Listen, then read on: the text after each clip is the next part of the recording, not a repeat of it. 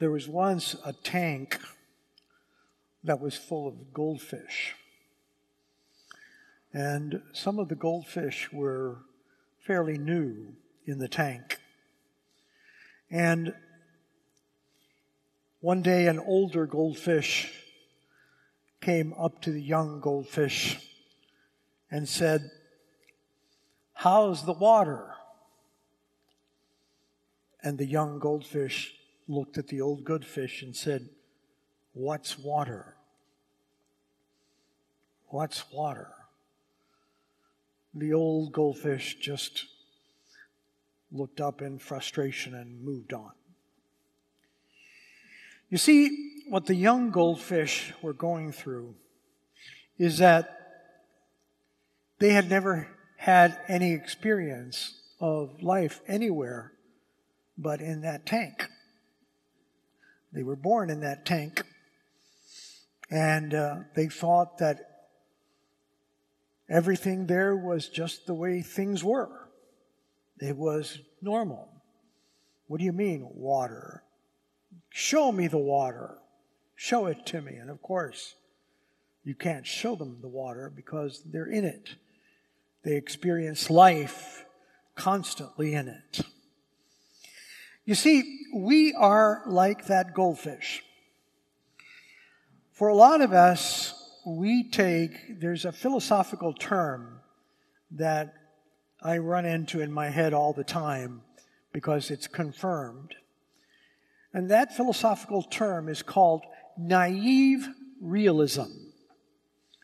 Naive realism is when you think, well, what's so special about this? This is just normal. American life, the way it is right now, it's normal. What do you mean?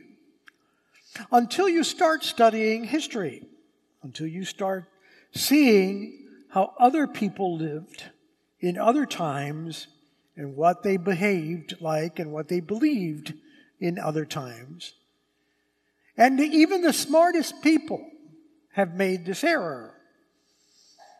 My, my one slight disagreement with the founding fathers is when they, in the Declaration of Independence, said, We hold these truths to be self evident that all men are created equal and that they are endowed by our Creator with certain inalienable rights of life, liberty, and the pursuit of happiness.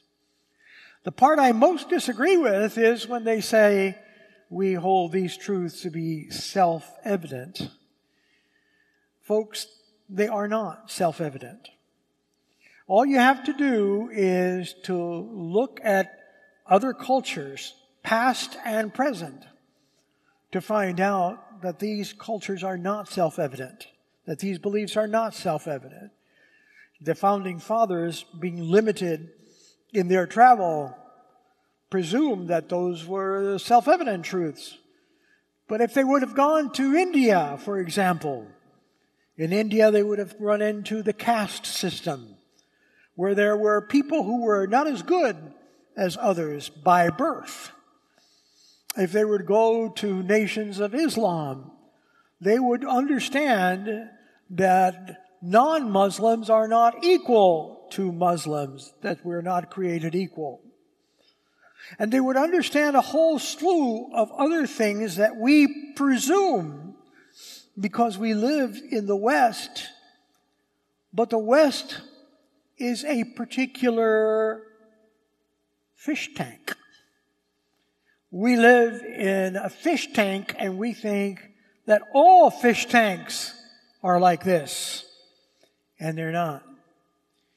Now, why am I talking about this today? Because everything that we experience in our culture, the way we live, the way of things we value in our culture, all of those things are products of Christianity. They are all products of Christianity. They did not exist in the ancient world. It is the Trinity that was revealed to us that gave us the world in which we live.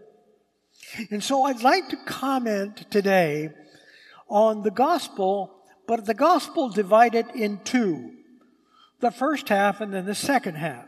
The first half would be this God so loved the world that he gave his only Son, so that everyone who believes might not perish, but might have eternal life. Now that, that, that is John 3.16. And it's the kind of verse that you see it everywhere. You see it in football jerseys, you see it in cars, you see it everywhere. God so loved the world. And we almost think, well, something about that. God, God is love. No, not really. You see, let me put it this to you this way. Imagine that I am with a, in front of a group of just all kinds of different people, not in a Catholic church, all kinds of different people. And I say to you, how many of you believe in God? And a good number of people raise their hands. And I go, I do too. The problem, though, is that um, maybe you don't know that five minutes before that gathering, I was in a field kneeling before a tree, worshiping that tree. And that tree is my God. Now, do I believe in God? Yes. But my God is a tree. Is your God a tree? Well, of course not. You have the Christian God. But if I said, we all, look, we all believe in God, we all make the presumption that all of our beliefs are the same. They're not. I sometimes, when I teach, I imagine people to imagine the word God to be a very large box. And the box has the word God written on it. And all of us are there standing in front of that box and we go, Do you believe in God? And God is that box. And everybody says, Yes. See, there's the box. I believe in that box. That box says God. The problem is this who's in the box? Who's in the box? We don't have to doubt that the box exists. The box is there, marked God. However, could the box be empty?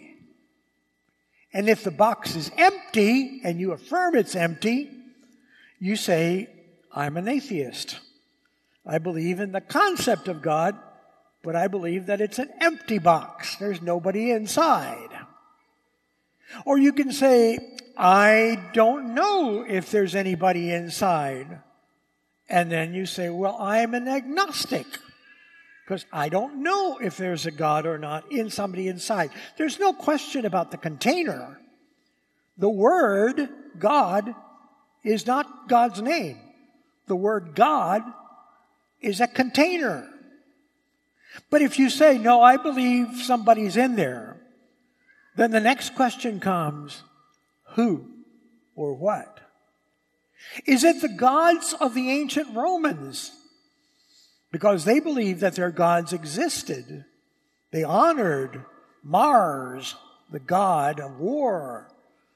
They, they honored Poseidon, Greek god of the seas. They honored the god of the sun, Apollo. They are God. They are. They were. They all kinds of gods, and they believed him. And the gods of the ancient world, they were constantly fighting. As a matter of fact, in the ancient world, the way human beings were considered to be created was that the ancient gods were fighting with one another, and as one of them destroyed the other, they would take the entrails of the other God, and out of the entrails, they created humankind. And humankind was created to be slaves to the gods. And so the gods created the humans to be slaves. And some were higher slaves than others. But slavery was considered because even the gods made us to be slaves. That's why you had to offer sacrifice to the gods. Because the gods had power over you. The gods did not love you.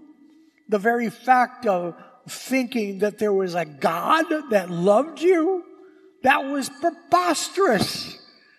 The gods of nature did not love you, and they got their understanding from nature. They saw the way nature was, and nature at any one moment could be beautiful, and the next moment it would be violent. The one moment it could give you life, and the next moment it would kill you. And they believed that it was the gods who con- con- to directed each part of nature that had to be placated in order for that God to treat you well. And so they would sacrifice to them. There's a fancy word that you can uh, use to uh, bedazzle your friends. When they offered sacrifices to them, the sacrifices were called apotropaic. You know what that means? Apotropaic means to turn away. Apo is away and tropos means to turn. And so what you would do, what would you do? If you have an angry neighbor, you give him gifts to make sure he doesn't destroy you. And that was the way that gods were in the ancient world. When Jesus was alive in the, in, in the flesh, that's all they understood. And not only that, sometimes the emperors would be considered gods. There were so many gods, the, uh, the Roman Empire did not care which gods you worshiped. You could worship any god you wanted Greeks, Syrian, Babylonian, or Roman. They didn't care. You know, as long as you did what? As long as you worshiped the emperor. Because the emperor was considered to be a god. Sometimes people say to me, well, you know, Father, Jesus never claimed to be God in the New Testament. That is correct. He never used that word. You know why? Because it was so cheap. Because there were so many gods and the emperor was God that if Jesus would have said, I am God, they were, oh, welcome, there's another one. And so he never did. He associated himself only with the name of the God of Israel. And the God of Israel was considered to be nuts. They were considered to be nuts. But even the God of Israel was not love. God was more justice. God demanded obedience. He loved his people, but he, God was not love. And when the first Christians started, and they started to worship Jesus as the God who became human. Imagine the God of the universe becomes human. To the Romans, that was total absurdity. It was idiocy to understand that there was a God who allowed to be human. And then a God who would allow himself to be crucified because crucifixion was the most cruel way to die. They stripped you naked and they tore you apart with whips with bits of bone attached that would tear your flesh and they hung your corpse and they would leave the corpse in order to rot and for the birds to feed on it. There's one time the Romans there was there was the Romans used crucifixion to keep the slaves. You see, the world of the Romans was full of slaves. There were more slaves in Rome than there were citizens. And you know how they kept them in line? Terror. Crucifixion. Crucifixion was reserved to slaves. And you know, one time, this is historically accurate, a slave killed a senator. And the penalty for a slave to kill a senator was that all of the slaves in his household had to be crucified. that day or that month, whatever it was, 400 slaves, men, women, and children were crucified because one slave killed a senator, a Roman senator. And it was horrific. Now, Christ is crucified. What kind of God is this? You know, let me give you one, one small example which will tell you how the early Romans understood the Christian message. Because the Christian message was considered ridiculous. Totally ridiculous.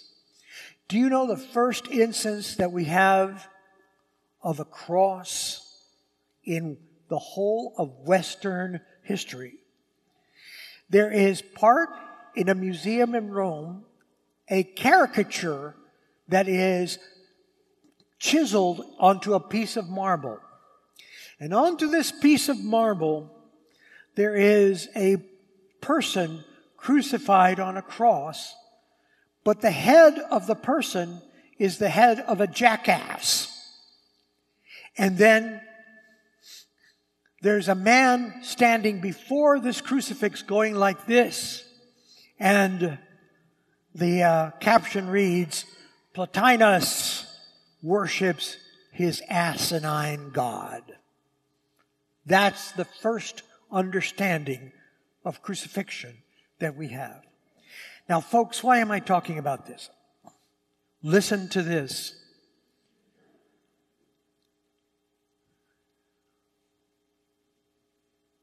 God so loved the world.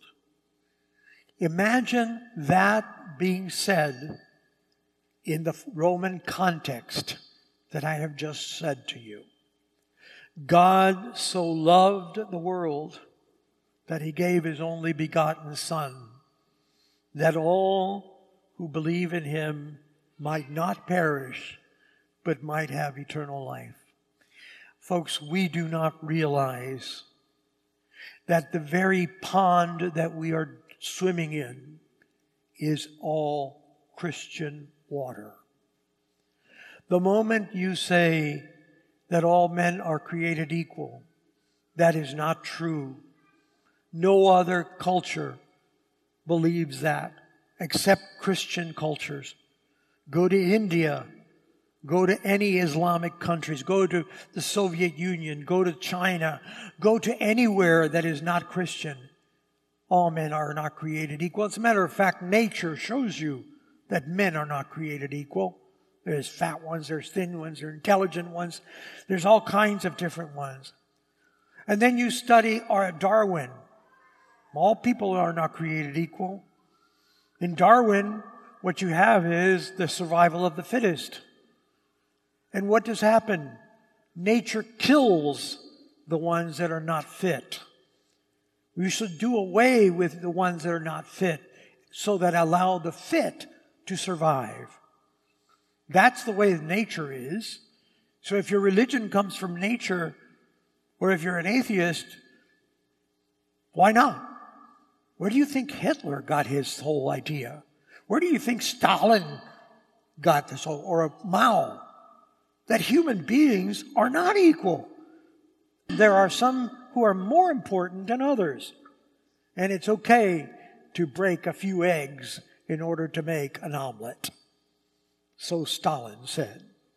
And so when we celebrate the Feast of the Holy Trinity, and you, we so blithely accept God so loved the world that he sent his only Son into this world so that we might be saved through him.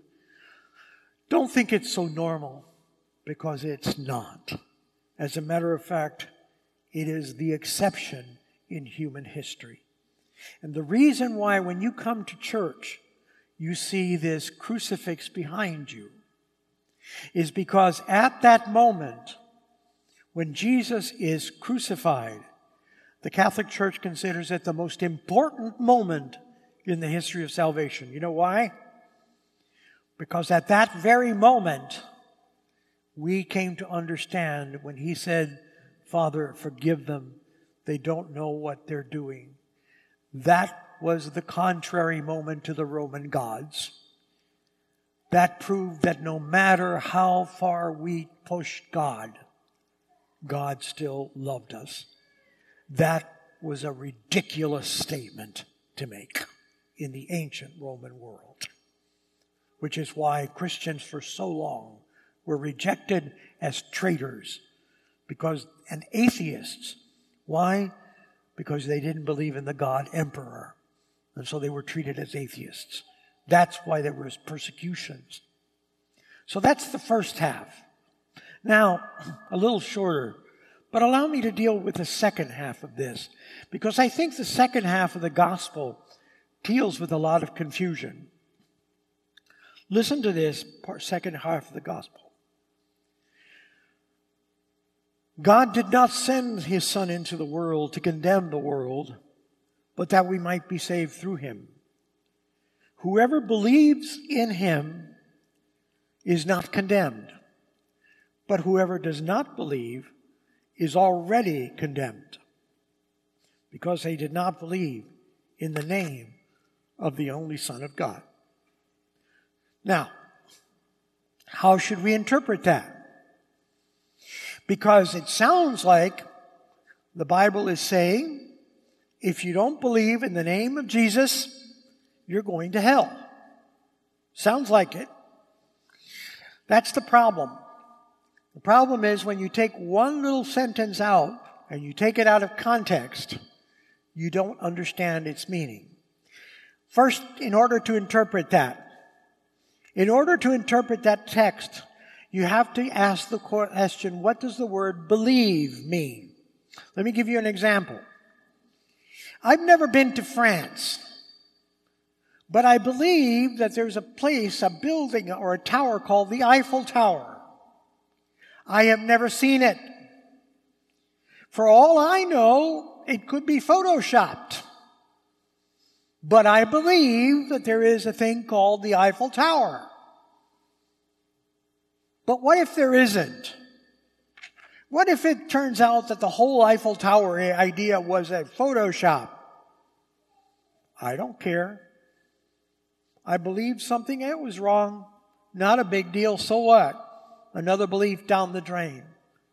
That belief does not have any consequence on me. Not at all. But let me give you a different scenario. You're about to enter into an operating room with a heart condition that's very dangerous. And your cardiovascular surgeon comes in right before they put you under and they say to you, hang in there, you'll be okay. And you turn to your surgeon and you say, I believe in you. Is that the same thing as I believe in the Eiffel Tower? Uh-uh. You're saying, I'm putting my life in your hands. I'm putting my life in your hand. If I grasp onto your hand, I will be okay. What does that mean when we apply it to this verse? If we don't believe in the name of the Lord, we will be not be saved. Let me give you a quick story. And some of you may have heard this, story. I made it up, okay? I want you to imagine two men go out on a boat. And they're out in the middle of the ocean. They're all fishing in the middle of the ocean. In one moment, the boat explodes, sending the two men flying into the sea. Both men survived the explosion, and one of them is hanging on, both of them are hanging on to different pieces of wood, bobbing up and down in the ocean. As a result of the explosion, one of the men is blinded, can't see a thing. The other man can see, and they're bobbing up and down on the ocean. Along comes a helicopter from the Coast Guard and starts hovering over the men and coming down to rescue them. Now I ask you, You don't have to answer, but ask, think about it. Can both men be saved? Yeah. Can both men be saved? Yes. The blind one and the seeing one can be saved. Now, from the helicopter, the, hel- the rescue from the, from the Coast Guard guy comes down on a rope with another harness to help the man out. And it happens to be the seeing man. And the seeing man works with a guy and helps climb in to the harness. Now, he's lifted up into the helicopter. Now, the blind man, what is his condition? Well, you see, he can't see that there's a helicopter there. So all he hears is the rumble. So he thinks there's thunder because there's wind from the helicopter blades and the seas are all turbulent and he hears thunder and, and he thinks, oh my God, not only has the boat exploded, but we're in the middle of a storm. And he, he's trying to hang on. He doesn't see there's a helicopter, but down comes the guy and all of a sudden he's holding on and all of a sudden he feels a hand grasp his wrist. And immediately, when he feels a hand grasp, hand, uh, grasp his wrist, he says, Oh, it's my nephew Jim. My nephew Jim, in the middle of the storm, has come to rescue me. I knew he would come. Can the blind man be saved? Yes. Is the blind man totally wrong as to who is saving him? Yes. Well, how can the blind man be wrong, be saved? If he cooperates with the felt experience of his rescue. What is the felt experience of his rescue? Cooperating with a hand that is stretched out to him. He believes in the hand that is stretched out to rescue him and he cooperates with that hand to be lifted up. As he's being lifted up, he thinks he's going to the boat where his nephew's at. He thinks that it's his nephew Jim. He is 100% wrong. But as long as he cooperates with the felt experience of his rescue, he is believing in it. That's what John means. Whenever a human being experiences any aspect of the authentic Holy Spirit, God, inside of them, and grabs on to the truth as best as they know it, and cooperate with that truth and believe and trust. Remember, that's what the word believe, and trust themselves to that truth even though they're wrong about the identity of who rescued them, the identity of the storm, the identity of everything, they cooperated with the felt experience of their rescue. And that's the saving part. That's what the church believes. That every human being has a chance to be rescued. Whether you are wrong about the details or not, Every single human being is saved by Jesus. There is no salvation outside of Jesus. But you may not always know his name. You may not always know the circumstances. And so today, what we're doing is celebrating the, the Trinity. Folks, let me tell you, if the Trinity were not here, we would still be sacrificing women and throwing them into the volcano to appease the god of the volcano. We would still be sacrificing men and young children to appease the gods. Where do you think we came, all this civilization that we call Western civilization? Where do you think it came from? Where do you think universities came from? They came from monasteries that began teaching people. Where do you think hospitals came from?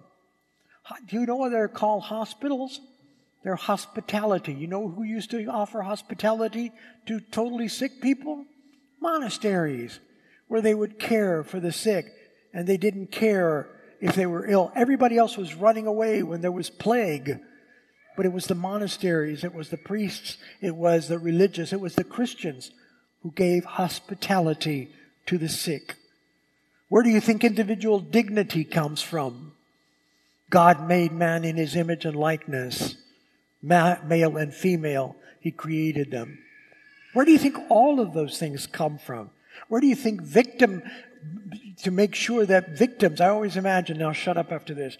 I always imagine you take, take a, a time machine and, and stand in the Roman, and you're, if you're transported to Roman times and you're arrested by a Roman officer and they're taken, you're taken by the, to the emperor and you say, I have, my rights have been violated. I have been victimized.